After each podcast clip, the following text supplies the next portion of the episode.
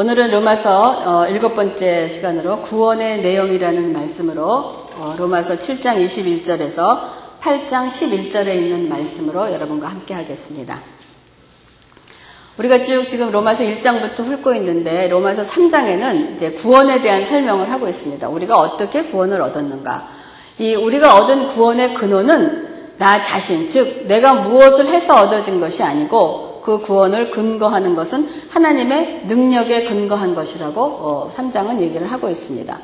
그리고 난 다음에 4장에는 그 믿음이라는 것이 무엇인가에 대해서 아브라함에 대한 믿음의 그 예를 들어서 어떻게 믿음으로 의롭다 하는 것을 얻었다 하는 것을 설명을 하고 있고 5장에는 대표의 원리를 얘기하고 있습니다. 여러분 혹시 기억하실지 모르겠어요. 제가 대표의 원리를 알아두는 것이 굉장히 어, 중요하다라고 한 사람으로 말미암아 죄가 들어와서 우리 모두가 죄가 되었던 것처럼 한 사람을 의롭다 하심을 의dom으로 한 사람으로 인하여 우리가 사망에서 생명으로 옮겨졌다는 그러한 얘기를 지금 5장에서 하고 있고 6장은 은혜에 대한 그 오해를 풀어주고 있습니다. 그러니까 그게 다시 말씀드리면 무슨 말씀이냐면 죄가 많은 곳에 은혜가 더한다라는 그 말씀을 가지고 사람들이 그러면 내가 이제 예수 그리스도를 믿음으로 은혜로 말미암아 죄를 사함을 받고 구원을 얻었으니까 이제부터는 그러면은 죄를 많이 짐으로 은혜를 더 많이 받는다 그러니까 그러면 이제는 망고 땡이구나. 이제는 내 멋대로 마다로 살아도 되는다 하는 그러한 뜻으로 죄가 많은 곳에 은혜가 더한다는 뜻이 아니라는 것을 은혜에 대한 그러한 그 어, 오해를 풀어주고 있는 그런 장이 바로 6장인 것입니다. 그리고 난 다음에 이제 오늘 7장에서 이제 끝부분을 읽었습니다만은 7장은 율법과 죄의 역할에 대한 것을 이제 바울은 언급을 하고 있습니다. 이 7장 전체는 우울하게도 그냥 죄, 죄, 죄, 죄에 대한 얘기로 가득 채워지고 있고, 그래서 가득 채워지면서 결국은 지금 7장 21절의 마지막에 어떠한 외침이 나오냐면, 아, 나는 공고한 사람이다 하는 것은 정말 나는 불쌍하고 그냥 가련하고 정말 못 살겠구나. 난 정말 이런 사람이구나. 이 사망의 몸에서 누가 나를 건져낼 것인가? 정말 여기서 누가 좀 나좀 살려줄 사람 없습니까? 이 죽음에서 나를 좀 건져내줄 사람이 없습니까? 하고 그 외치는 그 외침으로 끝나는 것이 바로 7장에 있는 그러한 우리가 읽은 그러한 본문의 내용입니다. 여러분이 이, 그, 이 외침이 얼마만큼 여러분의 그 심령에 그 동감을 하는지 잘 모르겠습니다만 이 외침이 정말 내가 동감할 수 있는 그런 외침인가 한번 여러분 생각해 보시기 바랍니다. 여러분들 중에 혹시 그 활을 써보신 적 있어요? 활을 써본 분 계세요? 활? 지금 써봤어요? 활 이렇게 써봤어요? 나는 써보지 못했지만 이제 이렇게 올림픽 같은 데 보면 우리나라 그 양궁 선수들이 혹시 그 활을 쏘지 않습니까? 그러면 그 활을 쏠 때 보면 어때요? 이 활을 걸고 난 다음에 화살을 당길 때 엄청난 어떠한 그 이 텐션이 오잖아요. 그러고 나서 이제 모르겠습니다만 이제 어느 때까지 온 게 땡겨야 되는 거는 이제 관역을 향해서 놓는 바로 그 순간까지 그 땡길 때 이 온 몸의 어떠한 그 텐션과 이 팔에만 가는 것이 아니고 온 머리, 온통이 정신까지 합해서 온 몸에 어떠한 그 끊임없는 어떠한 그 텐션이 그 올 것입니다. 그렇지 않습니까? 그래서 그 팽팽한, 아주 그 팽팽하고 이렇게 막 어떻게 보면 막 깨질 것 같고 어떤 그런 위기의 순간이 아마 그 이렇게 그 팔을 그딱 놓는 놓기 전에 바로 직전에 그런 그 순간이 아닐까 하는 그런 생각을 합니다. 그래서 이 7장이 어떠한 그런 우리의 그 분위기냐면은 그 화를 이렇게 화살을 탁 놓기 바로 직전에 어떠한 그 강한 어떠한 그 팽팽함과 그런 텐션이 있는 그런 느낌인 거예요. 그러니까 우리의 그 영적인 상태를 말하면 그 죄의 세력으로 인해서 뭐 억압이 있다든지 절망적이라든지 낙심이라든지 흑암이라든지 어두움이라든지 바닥이라든지 벼랑이라든지 어떤 벼랑 끝에 서 있는 어쩔 수 없는 어떠한 그러한 그 분위기의 얘기를 지금 로마서 7장은 얘기를 하고 있는 것입니다. 그래서 이 로마서 7장은 이게 화살을 당길 때까지 그 당긴 다음에 바로 직전에 그 이 숨 막히는 어떠한 그런 순간이 지금 바울은 7장에 우리를 묘사를 하고 있는 것입니다. 그리고 난 다음에 8장으로 7장에서 8장으로 넘어가서는 8장은 활이 활 시위를 떠나는 바로 그 순간입니다. 그 탁 놓는 순간 어떤 막혔던 어떤 숨이 이렇게 탁 트이는 그런 순간.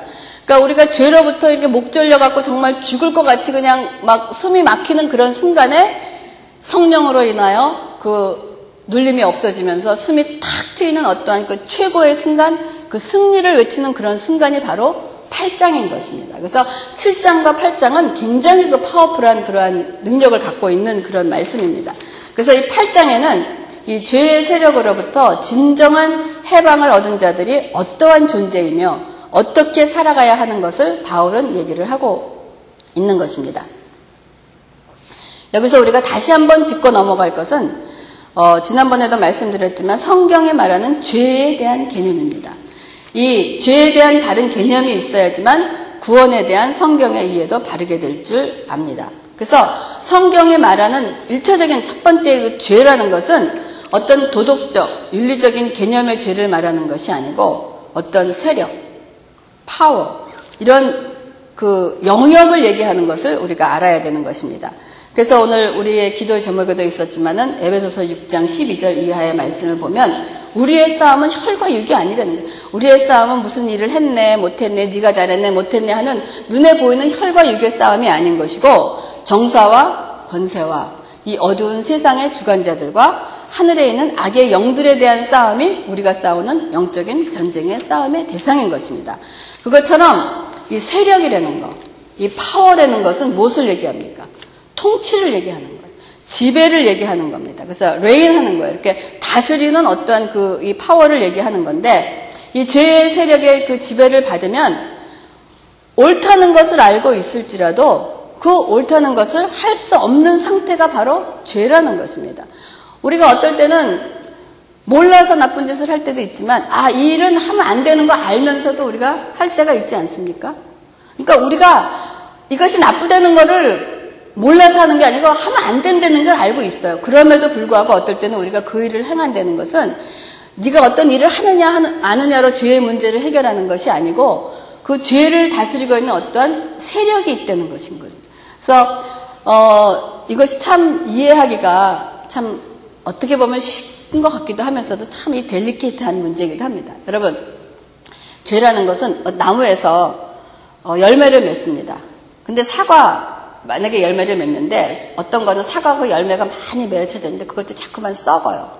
썩어갖고 버리게 되면 그거를 자꾸만 사과를 떼어버린다고 그 문제가 해결이 되겠습니까? 우리는 사과의 겉으로 보이는 사과를 자꾸만 떼어버리는 것이 우리의 어떤 그 행함, 우리가 물론 하지 말아야 될 것을 자꾸 고쳐나가는 건 굉장히 중요합니다만 여러분 오해, 오해 없이 들으시기 바랍니다. 그냥 그 눈에 보이는 어떤 행위를 고쳐지는 것이 우리가 진정한 것이 아니라는 거예요. 그것을 고쳐졌어요. 그래갖고 다음에 열매를 맺어보니까 또 썩은 사과가 또 올라오는 거예요. 그 썩은 사과의 문제는 열매에 있는 것이 아니고 문제가 어디에 있느냐? 사과나무의 뿌리에 있는 거예요. 우리는 뿌리는 보지 못하고 자꾸 겉에 보이는 어떤 그 사과를 그냥 떼어버리는 것이 내 회개고 어떤 죄의 문제 해결이라고 생각하고 있다는 거예요. 근데 성경을 말하는 건 죄가 그게 아니라는 거예요. 먼저 우리의 세력에 있는 그 뿌리의 문제를 해결해야 된다는 그런 얘기를 하고 있는 거죠.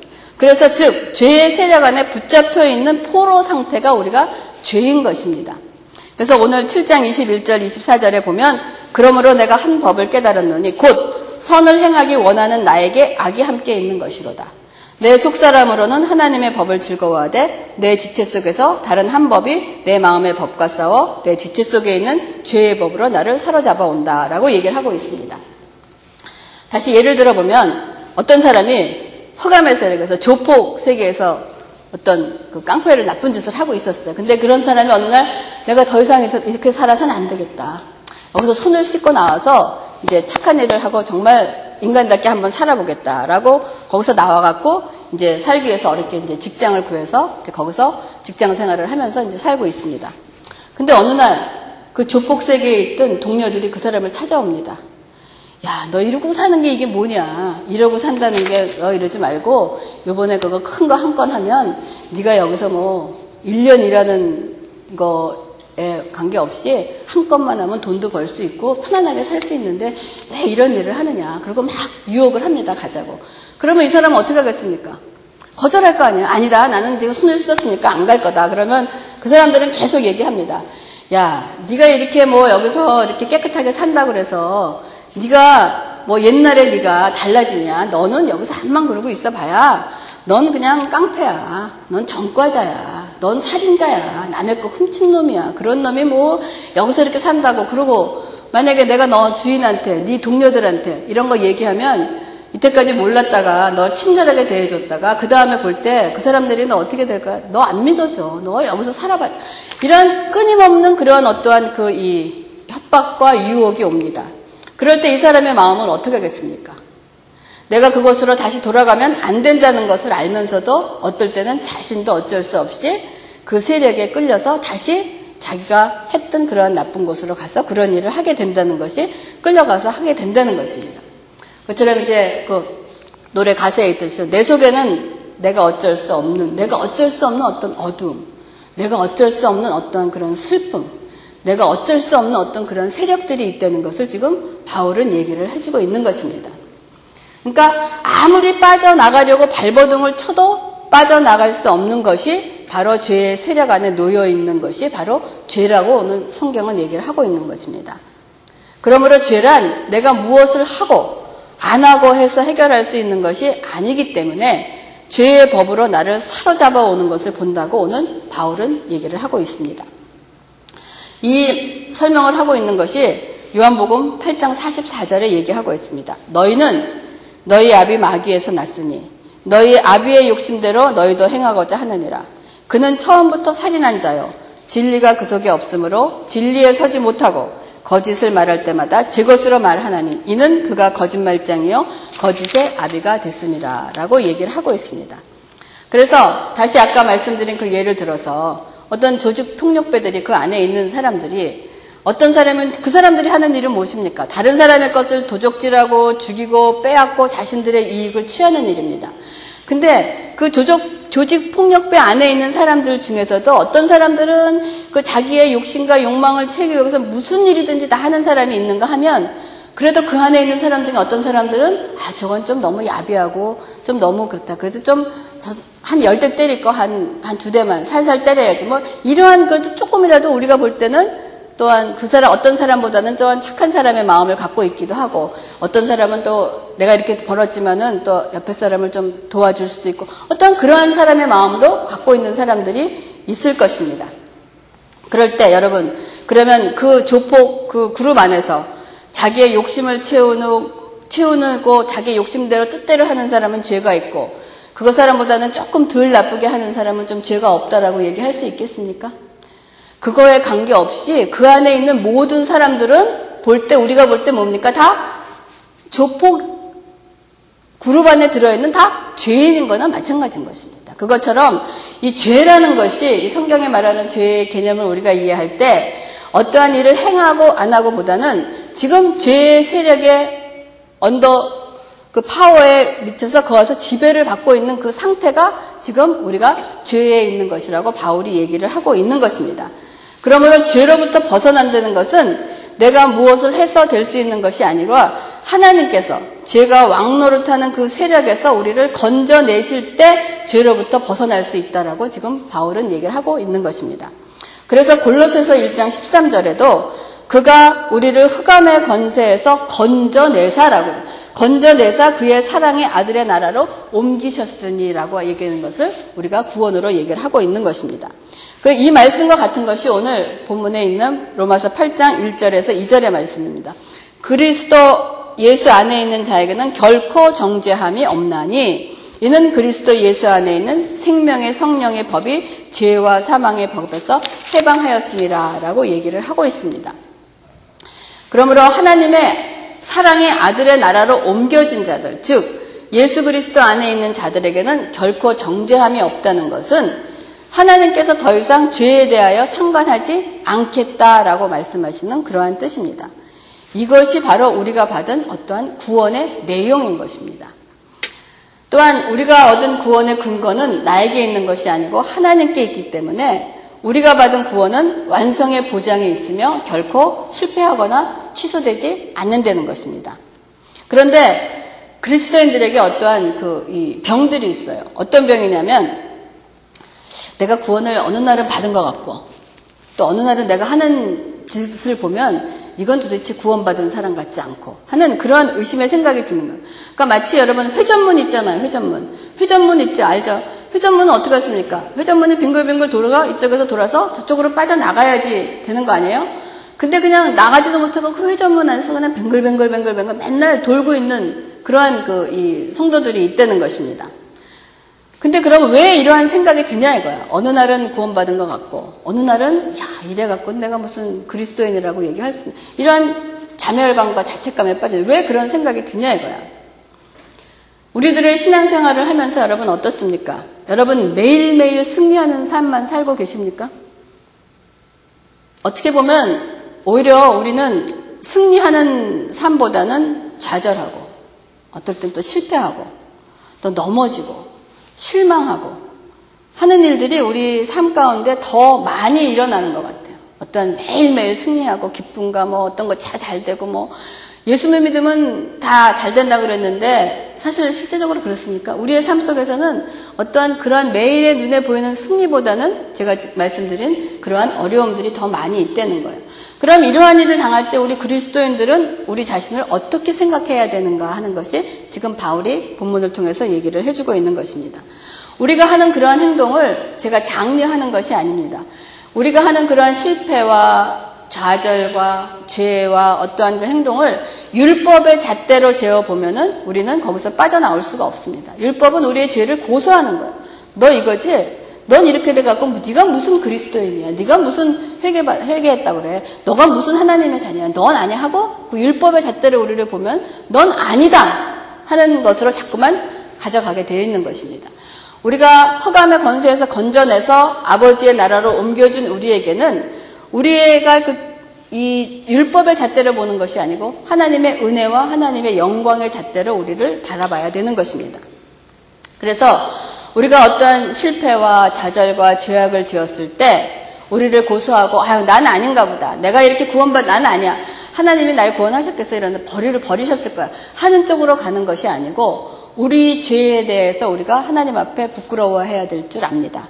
왜? 하나님, 난 정말 이렇게 미련하군요. 난 내가 그래도 뭔가 하는 줄 알았는데, 이렇게 할 줄 알았는데, 나 이거 하나도 못하는, 고작 이거밖에 안 되는 그러한 존재군요.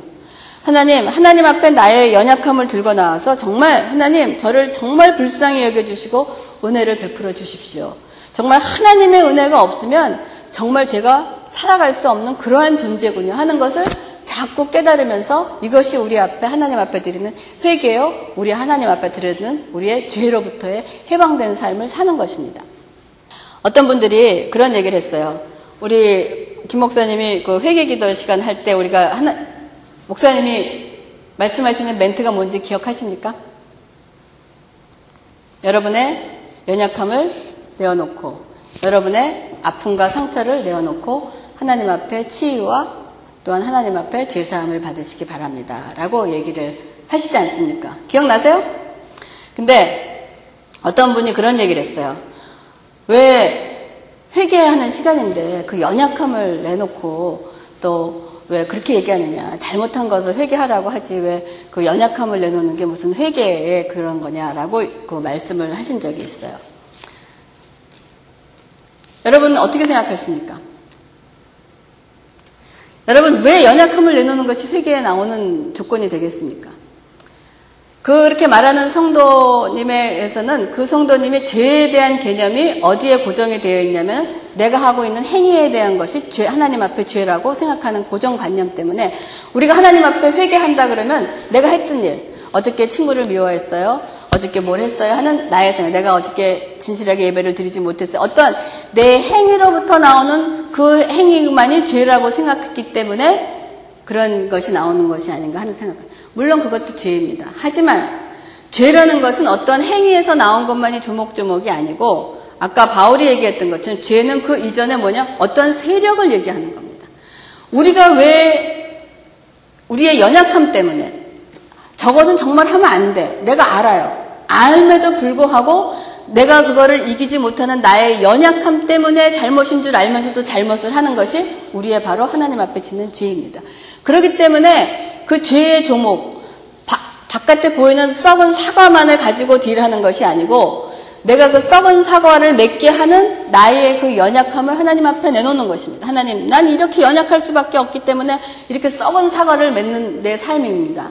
하나님, 내가 이렇게 미련하기 때문에 내가 하나님을 잘하는 줄 알면서도 이렇게 엉망된 일을 결과를 갖고 왔습니다 하는 것이 나의 연약함, 나의 아픔을 내놓은 것도 하나님 앞에 회개라는 그러니까 죄라는 개념이 어떤 행위에서만 있는 것이 아니고 죄라는 개념이 우리를 묶고 있는 그 세력, 그 파워, 어떠한 그거라는 것을 여러분들이 그 죄에 대한 개념을 바로 가지시기를 그 부탁을 드리겠습니다. 그렇기 때문에 우리가 이렇게 정말 은혜가 없으면 정말 살 수 없다는 것을 절실하게 알게 난다는 것이 이렇게 돼야 되는 이유가 뭐냐면 로마서 8장 28절입니다. 굉장히 유명한 절. 로마서 8장 28절 우리가 알거니와 하나님을 사랑하는 자, 곧 그의 뜻대로 부르심을 입은 자들에게는 모든 것이 협력하여 선을 이루느니라 라고 말씀을 하고 있습니다. 자, 여기에는 굉장히 신학적인 여러 가지 그, 이, 디베이트이 굉장히 많지만 이건 오늘 제가 설교 시간에 빼고 이따가 밥 먹으면서 이 얘기는 계속 하겠습니다. 이것이 뭐 예정론이냐, 칼비니즘이냐, 뭐 알미니엄주의냐 이런 것은 나눠지게 된 그런 건데 이거는 우리가 밥 먹으면서 이따 얘기하고 그래서 로마서 8장 28절에 하나님을 사랑하는 자, 하나님을 사랑하는 여러분 하나님을 사랑하십니까? 아멘입니다. 그렇죠? 하나님을 사랑한다고 고백하는 우리 그런 사람들은 어떤 사람이냐? 곧 하나님이 우리를 사랑하는 그 사랑하는 자 곧 그의 뜻대로 부르심을 입은 자들에게라고 말씀을 하신 것입니다. 그러니까 여기서 어떤 사람들이 이게 자유의지냐 하나님의 절대 그 주권이냐 하는 그런 얘기가 여기서 나오고 있는 것입니다. 근데 이 두 구절을 보면 두 개가 다 양립하고 있어요. 우리가 하나님을 사랑하는 자, 이것은 우리의 몫인 것 같습니다. 우리가 하나님을 고백하는 것 같이. 그렇지만 또 그의 뜻대로 부르심을 입은 자들은 하나님의 어떤 절대적인 주권을 인정하는 그런 부분인 것입니다. 그래서 이 우리가 하나님의 절대 주권이 문제냐, 인간의 자유 의지가 문제냐 하는 것은 이 두 부분을 향해서 서로가 비판해서 서로 사용해서 너는 아니다라고 사용하는 것보다는 하나님의 뜻 안에서 우리가 나를 복종시켜서 하나님의 뜻을, 하나님을 따르는 삶을 사는 신앙생활을 해야 되는 것이 이것이 같이 함께 이어져, 조화를 이루어서 가야 되는 것입니다. 그래서 하나님의 자녀간 성도들에게는 모든 것이 합력하여 선을 이룬다라고 말씀을 하고 있습니다. 하나님, 우리에게 향하신 하나님의 뜻은 모든 것을 합하여 선을 이룬다 하는 것이 바로 구원의 완성인 것입니다. 그러면 여기서 모든 것이 무엇이겠습니까? 그리스도인의 부름을 받고 이 세상을 살아가는 동안 나에게 일어나는 모든 일을 얘기하고 있는 것입니다. 어떨 때는 하나님 보시기에 합당한 일도 있을 것이고, 또 합당하지 않은 일도 있을 것이고 또한 하나님의 보시기에 좋으셨던 것도 있지만 그렇지 못한 것도 있고 또한 성공한 것도 있지만은 실패한 것도 있고 우리가 하나님께 순종했던 것도 있지만은 하나님께 against 했던 것도 있고 또 좌절도 있고 시행착오도 있고 우리의 무지함도 있고 우리의 연약함 미련함 때문에 일어났던 모든 일 이러한 일들을 우리가 수없이 많아서 말로 다 표현할 것이 없습니다. 근데 이러한 일을 놓고 하나님께서 넌 이건 잘못했어. 넌 요건 요때 잘못했어. 하고 잘잘못을 가리시는 것이 아니고 이 모든 상황 가운데서 하나님의 지혜와 능력으로 우리의 모든 상황을 하나님이 간섭하셔서 하나님의 궁극적인 하나님의 형상을 닮아가는 사람으로 만드시는 것이 우리의 구원의 내용인 것입니다. 그러니까 간단하게 예를 들면은 여러 가지 얘기가 있겠습니다만은 많은 사람들이 그런 얘기 하잖아요. 물론 우리가 기도해야 됩니다. 배우자를 위해서 기도해야 돼요. 내가 하나님 어떠한 배우자인데 배우자가 A하고 B하고 둘이 나타났어. 하나님 A로 결혼할까요? B로 결혼할까요? 어떻게 하십니까? 그럼 하나님이 A로 해라 하라고 하시겠습니까? 그러니까 우리가 결, 기도에 결, 우리가 기도를 하면서 A를 결정하고 A보다는 B를 해갖고 A를 결정했습니다. 결국 A 사람이랑 결혼을 해서 살아요. 그러면 내가 이 사람이 기도 응답이라고 생각하고 결혼을 했는데 그 사람하고 사는데 매일 행복합니까? 행복한 일만 벌어지겠어요?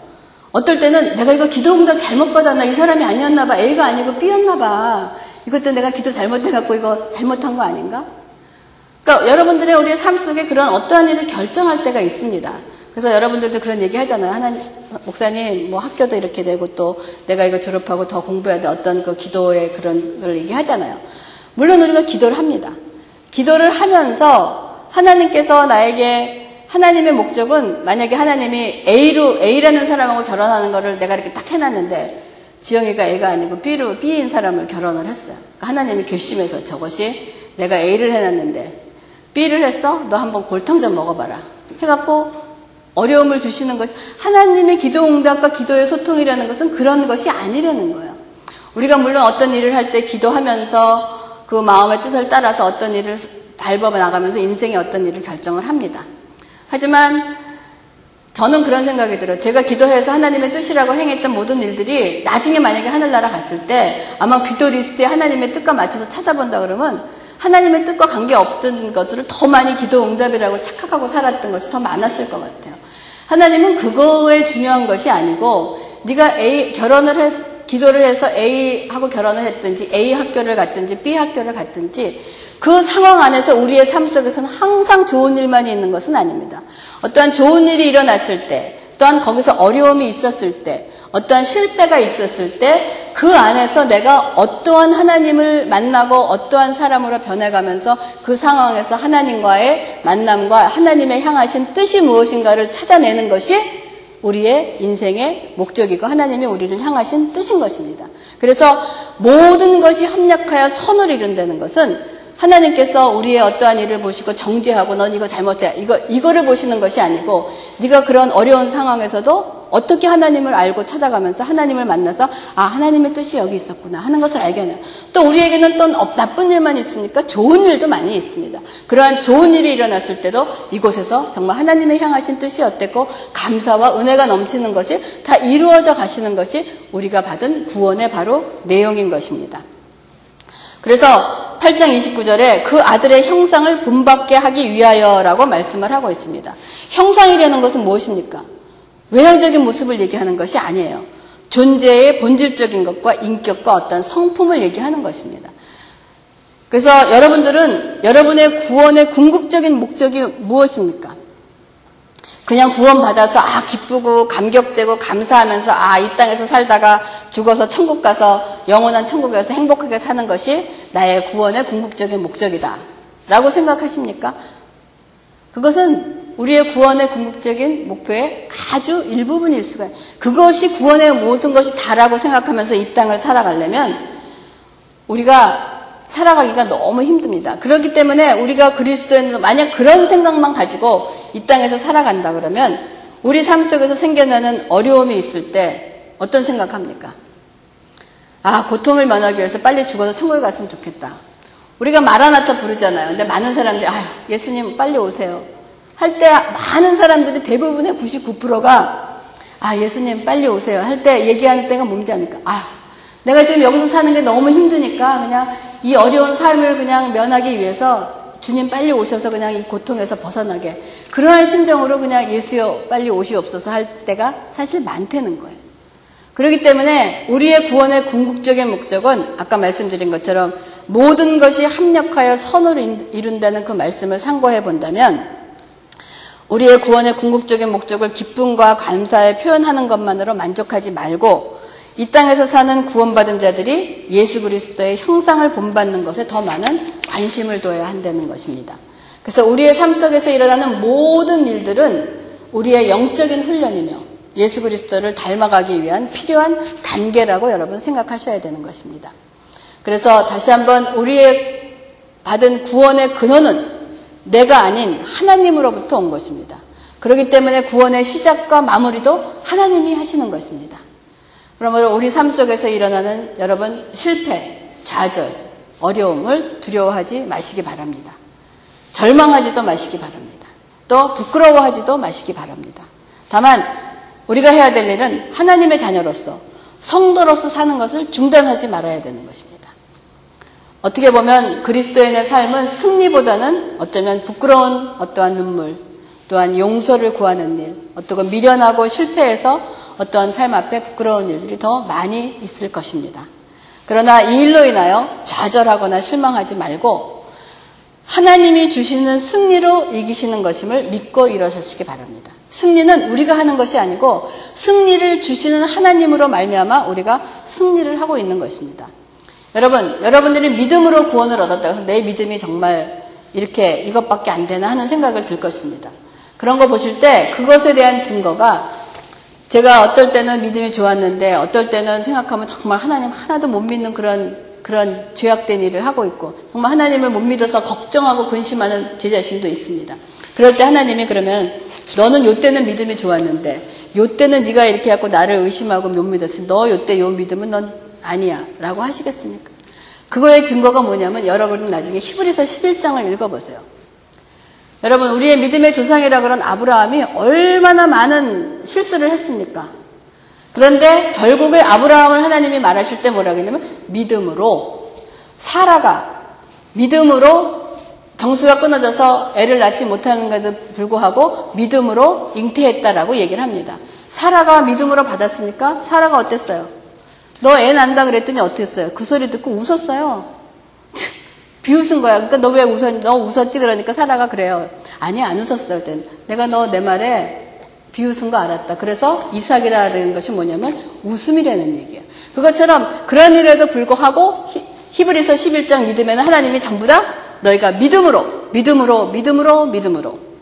by faith, through faith. 그러니까 믿음을 통해서 믿음으로, 믿음으로 이럴, 이뤘다라고 우리를 믿음의 사람으로 인정해 주신 것이 바로 히브리서 11장에 있는 것입니다. 그렇기 때문에 우리는 결코 뒤돌아서서는 되지 않는다는 거죠. 뒤돌아서지 말고 우리의 힘들고 어려운 일이 있을 때라도 왜냐하면은 하나님의 승리를 막을 자가 이 세상엔 아무도 없다는 하나님이 시작하신 일을 막을 자가 없고 하나님이 마무리하시는 일을 막을 자가 없다는 것입니다. 하나님을 실패자로 만들 자가 아무도 없다는 것입니다.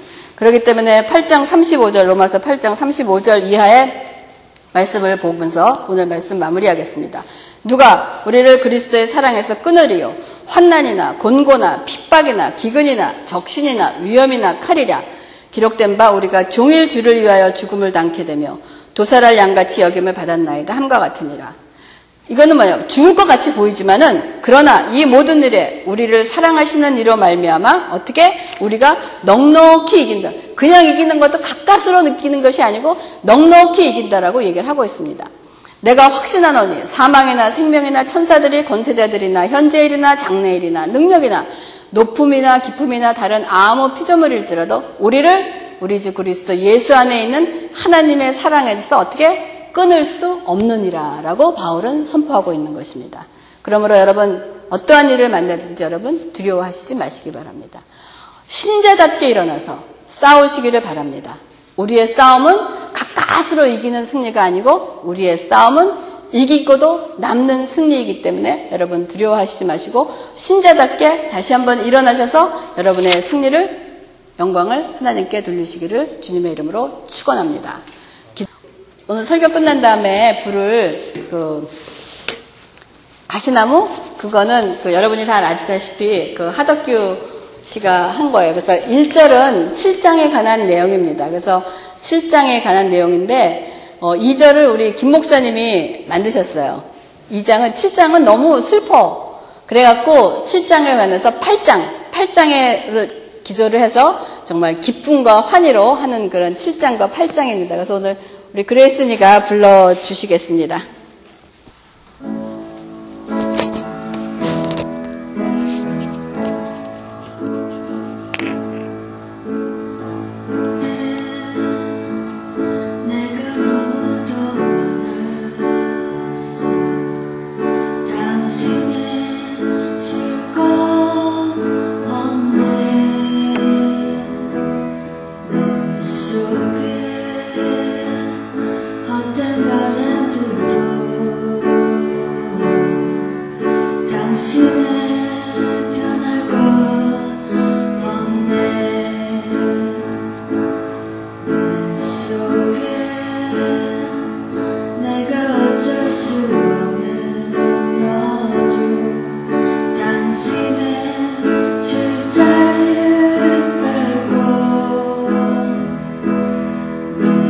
Forget.